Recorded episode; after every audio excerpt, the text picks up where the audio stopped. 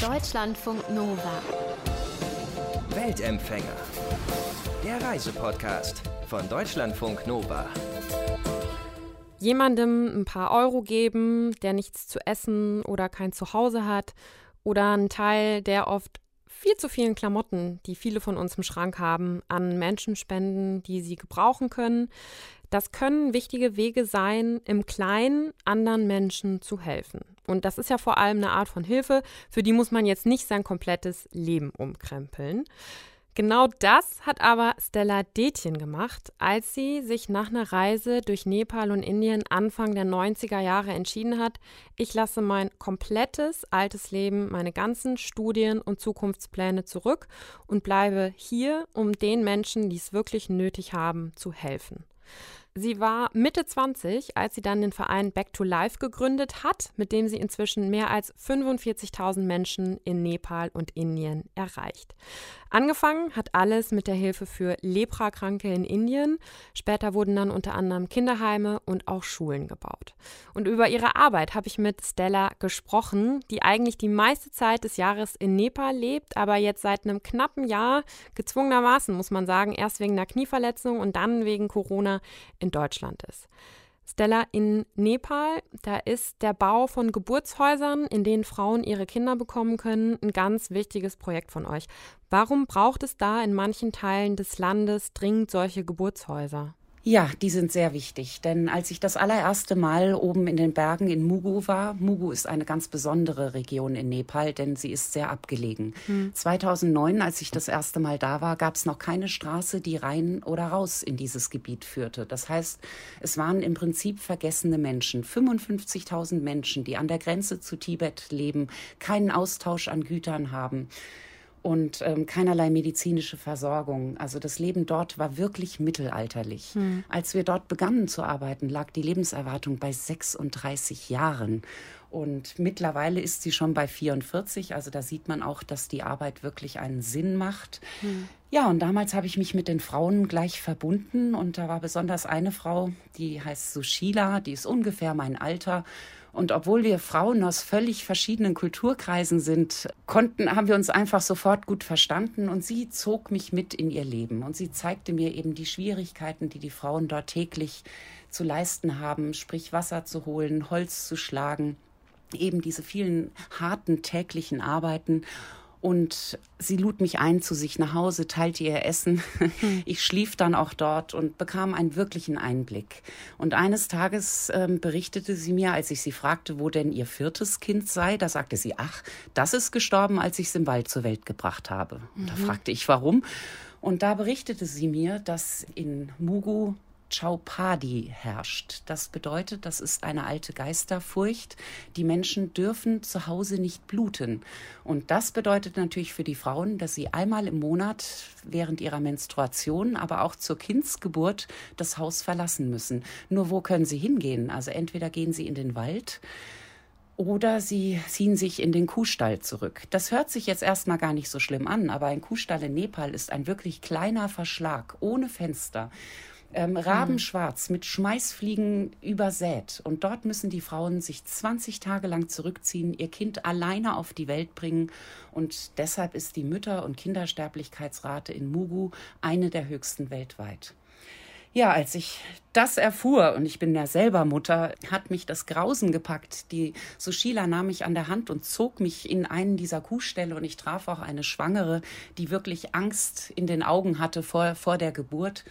Und ich ja, weil Ärzte dann, sind da ja keine. Also, gar keine. Gar keine. Ja, also es gibt ja ein einziges Krankenhaus für 55.000 Menschen, für viele gar nicht erreichbar, hm. weil das Krankenhaus vier, fünf Tagesmärsche entfernt liegt. Und ähm, ja, und so überlegte ich dann, was können wir denn machen? Ich, ich kann ja als Ausländerin nicht dahin gehen und mit der Kultur brechen und von den Leuten erwarten, dass sie eben ihre alten Traditionen ähm, zur Seite lassen. Und so sprachen wir dann lange in unserem Team. Also ich arbeite in Nepal nur mit Nepali zusammen, denn ich denke, sie so, sollen ihr Land verändern. Das mhm. soll nicht von außen kommen. Und ähm, wir sprachen dann auch bei dem Schamanen des Dorfes vor und schlugen ihm vor, wie es denn wäre, wenn wir Geburtshäuser bauten, die den Frauen eben ermöglichen, sichere Geburten zu haben. So wird nämlich nicht im Haus geblutet. Und der Schaman überlegte dann ein wenig und antwortete, na ja, das geht, solange ihr keine Götterfigur in das Geburtshaus stellt, da kann ja dann auch kein Gott erzürnt sein.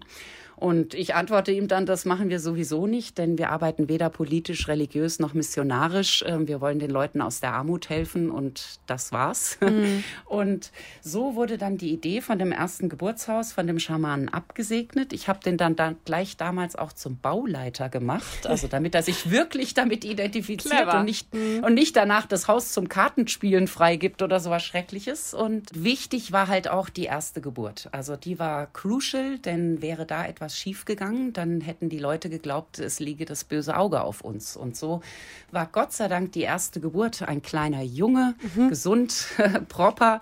Und ähm, damit wurde das Geburtshaus eben angenommen. Mittlerweile haben wir schon 13 Geburtshäuser über ganz Mugu gebaut. Ähm, sehr, sehr schwierig, denn das alles Handarbeit da oben. Wir haben ja keine Maschinen, die wir einsetzen können. Das heißt, jeder einzelne Felsblock muss so geklopft werden, dass er in die Mauer passt. Und wir haben dann eben immer eine Bauzeit von ungefähr einem Jahr. Und jetzt decken wir schon zwei Drittel dieser großen Region ab und zwei Drittel der Frauen können also unter professioneller Hilfe. Wir haben 26 Hebammen insgesamt. Warst du bei der ersten Geburt dabei? Zufällig? Nein, leider nicht. Leider nicht. Also wir sind zwei Tage vorher vom Berg runter haben und äh, hm. haben das dann in Kathmandu hm. erst erfahren. Ja. Aber ich habe das Kind wieder getroffen, äh, natürlich, okay. mehrfach. Mhm. Und ja. letztes Jahr haben wir ein weiteres Geburtshaus eingeweiht und da kamen alle Frauen, die das erste Kind in den Geburtshäusern jeweils äh, geboren haben, um mich zu treffen. Und das war ganz wundervoll. Der ist mittlerweile acht Jahre alt, geht in die Schule und ähm, hm, ja, cool. es geht ihm gut. Ist das für dich als Frau, als Mutter dann immer einfach. Also ich meine, dort sind, da herrschen ganz andere Regeln. Ne? Du hast schon gesagt, ihr wollt da jetzt nicht irgendwie einmal komplett alles auf den Kopf stellen, sondern den Menschen helfen, damit sie ihr Leben verbessern können. Aber fällt dir das dann manchmal schwer, ja, manche gesellschaftlichen Normen, religiösen Normen einfach so zu akzeptieren? Ja, es tut innerlich schon sehr weh. Also zum Beispiel, Nepal hat immer noch 35 Prozent Kinderarbeit, 37 Prozent Kinderehen. Die Kinderehen, die wurden zwar jetzt verboten, verboten im Jahr 2018. Aber das wird natürlich nicht überall durchgesetzt. Und ähm, durch Verbot lassen sich Dinge sowieso nicht gut regeln. Denn ähm, würde man jetzt einen Familienvater, der das Kind verheiratet hat, drei Jahre ins Gefängnis stecken, dann würde die ganze Familie in die Armut rutschen ja. und äh, hätte keinerlei Zukunft mehr. Das heißt, man muss andere Lösungen finden, eben durch Aufklärung, durch Einkommensförderung, den Menschen Wege aufzeigen, wie sie eben ihre Kinder, ihren Kindern Bildung zukommen lassen können und sie schützen davor, in jungen Jahren verheiratet zu werden. Du hast im hessischen Bad Homburg Abi gemacht, hast dann eine Schauspielausbildung gemacht, wolltest dann in Rom Fotografie studieren. Hattest also, als du ja so 20 warst, ungefähr ganz andere Pläne. Wie kam es dann dazu, dass sich dein Lebensweg komplett verändert hat? Ja, das Leben hat mich irgendwie überholt. Also eigentlich wollte ich äh, Kunst machen in meinem Leben. Jetzt mache ich Überlebenskunst. Ja, das geht auch. Ja, also ich bin damals als junges Mädchen, Anfang 20, ähm, habe ich eine Rucksacktour durch Asien gemacht, sprich Nepal und Indien. Und in Indien begegneten mir Leprakranke. Hm. Und ähm, das war eine sehr tiefe Erfahrung, denn ich habe vorher noch nie unberührbare Menschen getroffen. Also Menschen, die zwar noch leben, aber den sozialen Tod gestorben sind, die von anderen nicht mehr wahrgenommen werden und nicht mehr in die Gesellschaft aufgenommen werden, nur weil sie eine Krankheit haben. Und ähm, es ich hatte keinerlei Informationen über Lepra. Ich kannte das nur aus der Bibel und aus Büchern wie Papillon oder Ben Hur. Mhm. Und ähm, da steht ja nicht drin, dass diese Krankheit sogar heilbar ist. Und als ich das erste Mal 150 Leprakranke an einem Pilgerweg ähm, aufgereiht sitzen sah, packte mich das Grausen. Denn die Menschen sind schwer entstellt. Und dadurch, dass die Inder nicht mit ihnen sprachen oder ihnen irgendwie nahe kamen, dachte ich mir, das muss ja hochgefährlich sein. Das ist wahrscheinlich sehr, sehr ansteckend. Und so schlich ich mich auch an dieser langen Bettlerreihe vorbei, ohne ihnen ein Almosen zu geben, weil ich mich nicht getraut habe. Und ein paar Tage später schlug das Schicksal zu, und zwar mitten in mein Wohlstandsgesicht. Ich bekam Durchfall und ähm, mir ging es so schlecht, dass ich auf der Straße zusammenbrach und mir den Bauch hielt. Und auf einmal stand ein alter, großgewachsener, weißhaariger Mann aus dieser Bettlerreihe auf, kam auf mich zu und bot mir seine Hilfe an. Und in hm. dem Moment habe ich mich so geschämt, weil ich dachte, es kann nicht wahr sein. Ich sitze hier als reiche Touristin mit dem Flugticket in der Tasche und eigentlich hätte ich ihm Hilfe anbieten müssen und habe mich das nicht getraut. Und jetzt kommt dieser Mann auf mich zu. Naja, er segnete mich dann und als es mir ein bisschen besser ging, schlich ich mich von dannen und naja, und am nächsten Tag, es hat mich nicht losgelassen. Ich konnte die ganze Nacht nicht schlafen, denn es war ja verkehrte Welt, hm. was da passiert ist. Und so ging ich am nächsten Tag zu diesem Mann hin mit Geschenken in der Hand und wollte mich bei ihm bedanken. Und sobald ich stehen blieb, schwupp hatte ich eine ganze, einen ganzen Kreis von Leprakranken um mich herum, die nicht fassen konnten, dass ich mit ihnen sprechen möchte. Und auf einmal war da ein junger Mann, auch Lepra erkrankt, der Englisch konnte. Mhm. Und der hat dann für mich übersetzt und ich bat ihn, mich vorzustellen, dem alten Mann, und fragte, wie er denn hieße, der Alte.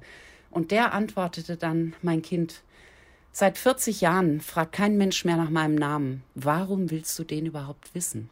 Und das hat mich ähm, so tief berührt, denn ich habe noch nie einen Menschen getroffen, der seinen Namen nicht mehr zu nennen vermag. Und naja, und so war der erste Kontakt geschaffen und ähm, der junge Mann konnte wunderbar zeichnen. Das zeigte er mir. Er sagte, er hat nur kein Blatt und keine Stifte. Und habe ich gesagt, das kann ich organisieren. Hm. Und dann trafen wir uns und haben dann jeden Tag zusammen gezeichnet. Ich gebe zu, ich hatte Angst, mich anzustecken, aber auf irgendeine, auf irgendeine Art war das wichtiger. Es war wichtiger, diesen Menschen Verbundenheit, Mitgefühl und Liebe zu zeigen, ihnen zu zeigen, dass sie eben auch Menschen sind. Und konntest du dann in dem, also ich stimme dir total zu, man kennt Lepra halt nur aus Filmen, Büchern und ist ja auch als Aussatz bezeichnet worden. Die Menschen sind ja dann wirklich Aussätzige, so in Indien, wie du das auch schilderst. Du konntest damals ja nicht einfach mal kurz googeln, Lepra, nee. wie ansteckend stecken. Es gab kein Internet. Das, ne? da, genau, das ja. konnte man, also kann man jetzt machen. Dann findet man heraus, dass Lepra gar nicht so leicht ansteckend ist, dass es einen langen, engen Kontakt braucht, um sich anzustecken. Das wusstest du aber ja damals nicht, oder? Also du bist einfach auf die Gefahr hin, dass du dich echt anstecken könntest, zu den Menschen hin und hast das einfach in Kauf genommen. Ja, so ist es. Und dann passierte ein weiteres, ein weiterer großer Schicksalsschlag. Also die Polizei kam auf die Straße und sammelte alle Leprakranken ein, die Männer. Und es herrschte Tuhuwabohu, die Leute schrien und heulten und die Kinder zogen mich sofort zu einem riesengroßen Lastwagen, der da an der Straße geparkt stand, windschief auf, auf kaputten Rädern. Naja, und da waren dann meine Leprakranken drin. Und als ich in die Ladeluke schaute, sah ich die Augen von Musafir, dem alten Mann, hm eben meinem ersten Kontakt und der hatte Todesangst in den Augen. Und ich wusste, wenn der Wagen jetzt losfährt, dann sehe ich diese Menschen nie wieder. Und ich fragte die Polizei, was tut ihr da? Mit welchem Recht nehmt ihr diese Menschen weg? Und die sagten, ja, betteln ist illegal, die gehen ins Gefängnis. Ja, und ich glaube, in dem Moment begann mein Projekt, ohne dass ich das wusste. Denn ich hatte wirklich nur eine Sekunde Zeit. Der Motor ging schon an und äh, der Wagen sollte losfahren. Die Frauen hielten sich fest an dem Wagen, aber die wurden weggeschlagen von der Polizei. Ja, und dann bin ich mit aufgesprungen, weil ich wollte sehen, wo sie hingefahren werden. Also für mich war das ein Abtransport in den Tod. Ja. Mhm. Und sie kamen ins Gefängnis, allerdings ohne, ohne Anklage, ohne irgendwelche Namen aufzunehmen. Naja, und so begann dann mein Kampf, sie wieder freizukriegen. Und ich nahm dann, ich habe darüber ein Buch geschrieben. Hm. Also ich will auch nicht alles hm. vorwegnehmen. Es war ein langer Kampf. Ja. Und im Endeffekt, als sie dann endlich draußen waren und ich zurückgehen wollte in mein Land, weil ich war glücklich in Rom. Also ich habe meine Zukunft damals komplett dort gesehen. Und ähm, da hielten sie mich fest und haben gesagt, bitte, bitte geh nicht zurück. Ähm, bleib bei uns. Wir brauchen Häuser, wir brauchen Medizin. Und mein Lieblingslepramann sagte mir, wir wollen doch einfach nur unser Leben zurückhaben. Und da dachte ich mir, da wusste ich dann schon, dass Lepra heilbar ist. Ich hatte eine Ärztin getroffen, mhm. die hat mich informiert. Und da dachte ich mir, mein Gott, zwei Jahre dauert die medizinische Therapie. Zwei Jahre habe ich. Ich bin ein junger Mensch. Ich kann an mein Leben später noch anknüpfen. Ja, und so begann ich dann. Und dann haben mein Bruder und ich den Verein gegründet, Back to Life, mhm. zurück ins Leben. Und ähm, da sind wir heute noch dabei. Hättest du gedacht, dass solche Kräfte, sowas in dir steckt früher? Nein. Oder deine Familie? Nein, also nein ich hätte, ja. glaube ich, jeden ausgelacht, der mir das gesagt hätte. Du bist irgendwann mal in Indien mit vielen Kindern und Leprakranken. Springst auf den Laster, holst Leute aus dem Knast raus. Also es, Genau. ja, Aber wie gesagt, da hat mich einfach das Leben überholt. Also ich habe das schon oft gesagt, das war wie Nachrichten schauen, nur war ich in dem Moment dabei. ja, voll. Und so ein Unrecht habe ich in, vorher noch nie persönlich erlebt. Du fällst in Indien, in Nepal auf jeden Fall auf, nicht nur weil du ja westlich bist, du, du hast auch ganz lange blonde Dreads, die du schon ganz, ganz lange hast, bist in den Bergen wahrscheinlich auch ganz oft die erste ja westliche Frau, die Menschen sehen. Bist du dann immer willkommen oder wie reagieren die Menschen auch auf dich? Naja, es gab schon Situationen, da sind Wasserbüffel vor mir weggerannt. also, ja. Ähm, Aber also meistens geht es. Also die Leute sind erstmal ganz kurz geschockt. Ich bin ja auch sehr groß. Das ist also nepalesische Frauen sind einfach 30, 40 Zentimeter kleiner als ich. Und ähm, aber es gelingt mir doch immer, das Eis zu brechen. Es dauert meistens nicht lange. Es geht ganz oft über die Kinder. Also sobald ich ein Kind im Arm habe und es fühlt sich wohl und und ähm, reißt an meinen Treadlocks, dann lacht, lacht das ganze Dorf. Ja. Und es hilft wahrscheinlich natürlich auch sehr, dass du die Sprache halt sprichst. genau, ne? ja, eben, ja. Ihr habt ja in Nepal, in Kathmandu, in der Hauptstadt, euer Büro. Da hast du auch eine kleine, einfache Wohnung. Bist aber ja auch viel in den Bergen unterwegs. Schläfst du dann einfach bei den Leuten, bei denen ihr gerade seid, oder wo kommst du dann da unter? Entweder das, genau, aber ähm, es ist natürlich so, also in den Bergen leben die Leute in kleinen Steinhäusern und alle Generationen leben unter einem Dach, meistens in einem Raum. In der Mitte des Raums ist immer ein offener Feuerplatz, der als Lichtquelle, als Kochquelle und als Heizquelle dient. Und um diesen Feuerplatz herum legen sich die Leute dann zum Schlafen. Das heißt, das eine Zimmer ist alles. Ähm, Wohnzimmer, Schlafzimmer, Küche. Und ähm, dort räumen sie mir dann entweder einen Platz ein auf dem Fußboden, also eben auch ganz einfach, oder ich schlafe in einem der Field Offices, also dort, wo auch unser Team stationiert ist. Aber auch das ist natürlich einfach eine Matratze auf dem Boden. Und ähm, ja, aber das geht. Wenn man Nepal googelt oder auch so sich als Tourist so ein bisschen vorbereitet, hört man sehr, sehr häufig oder liest sehr häufig, dass die Menschen in Nepal extrem freundlich sind. Ich war auch einmal in Nepal und habe das selbst erlebt, dass ich den Eindruck hatte, dass die unglaublich freundlich zuvorkommend sind, immer dir mit einem Lächeln begegnen. Was glaubst du, woran das liegt? Ja, also sie haben eine innewohnende Demut. Und ich glaube, das liegt daran, dass sie eben von diesen höchsten Bergen der Welt umgeben sind und daran sehen, dass unser Schicksal doch sehr klein ist im Gegensatz dazu und die Natur so viel größer. Und ich denke auch Demut ist ein, also für mich ist das ein sehr positiv besetztes Wort und nicht negativ. Und ähm, die strahlt eben aus. Weil, also ich meine, Nepal ist ein unglaublich armes Land halt. Ne? Eins Da- der ärmsten weltweit. ja. Ja. da trotzdem immer, also hast du den Eindruck, die Menschen sind trotz aller Probleme auch irgendwie glücklich, zufrieden, kann man Auf jeden Fall. sagen? Ja, also sie messen ihr Glück nicht an ihrem Einkommen oder an dem, was sie konsumieren. In Nepal, die meisten sind glücklich, wenn sie ihre Kinder, ihren Kindern etwas zu essen geben können und wenn sie den Tag gut überstanden haben. Und dann geht's weiter in den nächsten Tag. Back to Life, du hast schon gesagt, euer Verein, da ist es ein ganz großes Ziel, die Menschen vor Ort eben mit einzubinden und nicht von außen einfach hinzukommen und zu sagen, yo, wir haben hier gute Ideen, wir bauen euch das mal und dann ciao. Warum ist euch das so wichtig, wirklich Hilfe zur Selbsthilfe zu geben, sage ich mal? Genau, weil es soll wirklich aus dieser Eigeninitiative der Menschen entstehen. Denn wie gesagt, nur dann wird es gewertschätzt und dann ist es auch ein gehbarer Weg, der langfristig ist. Ähm, viel läuft über die Bildung. Also in den Bergen zum Beispiel sind die Leute ja sehr viele Analphabeten. Wir machen sogar ähm, Alphabetisierungskurse für Erwachsene. Natürlich können die danach nicht ganze Bücher lesen, aber sie können zumindest ihren Namen schreiben und können gewisse Verträge verstehen und Zahlen lesen. Das sind alles Dinge, die sind wichtig, wenn man unabhängig sein möchte und eben nicht ähm, als Sklave enden möchte.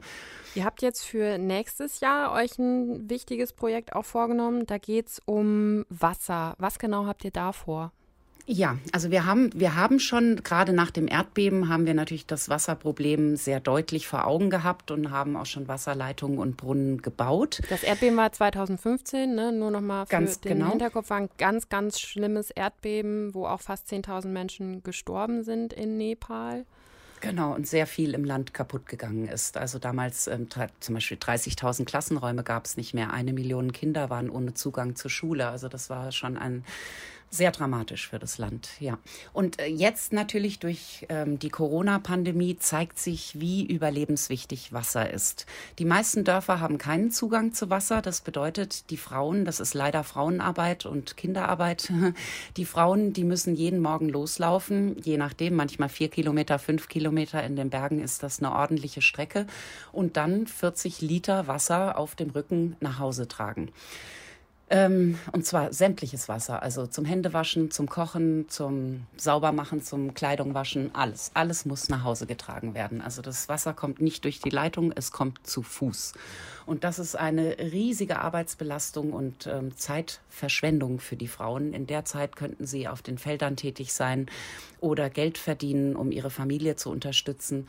Außerdem sind viele Frauen dadurch natürlich auch gesundheitlich geschädigt durch das tägliche schwere Lastentragen. Und wir versuchen eben einerseits ähm, jetzt Wasserleitungen einzurichten. Mein Plan ist im nächsten Jahr zehn Dörfer anzuschließen mit Wasser denn ähm, das wird die Gesundheitsvorsorge und auch die Hygiene der, der, Dörfer entscheidend beeinflussen. Also in den Bergen sterben die Leute immer noch am Durchfall. Das ist die Haupttodesursache in den Bergen und das ist so leicht zu verhindern, indem man Zugang zu sauberem Wasser verschafft. Mhm. Hattest du in deinen ganzen Jahren jetzt, die du in Indien und Nepal warst, irgendwann mal den Gedanken, boah, ich, ich kann nicht mehr, ich will jetzt doch irgendwie nochmal zurück und was anderes machen? Nein. Also es gibt schwere Zeiten, natürlich. Es gibt die Tage, an denen bin ich da nicht so glücklich, aber ähm, also wirklich aufzugeben, den Gedanken hatte ich noch nie. Ja, und vor allem diese ersten 15 Jahre in Indien, darüber hat Stella vor ein paar Jahren auch ein Buch geschrieben, das heißt Unberührbar, mein Leben unter den Bettlern von Benares. Deutschlandfunk Nova. Weltempfänger. Ja, und weil unsere Sendung ja von euren persönlichen Geschichten aus der ganzen Welt lebt, die ihr mit uns und allen anderen HörerInnen teilen möchtet vielleicht, wieder der Aufruf an alle an dieser Stelle. Schreibt uns, wenn ihr selbst irgendwas Spannendes irgendwo da draußen erlebt habt oder gerade erlebt, an mail.deutschlandfunknova.de oder einfach auch über unseren Instagram- oder Facebook-Account. Das war's für diese Woche. Die nächste Reise ist allerdings schon gebucht. Am Samstag geht's weiter. Wohin erfahrt ihr dann? Bleibt gesund. Bis dahin. Macht's gut. Deutschlandfunk Nova.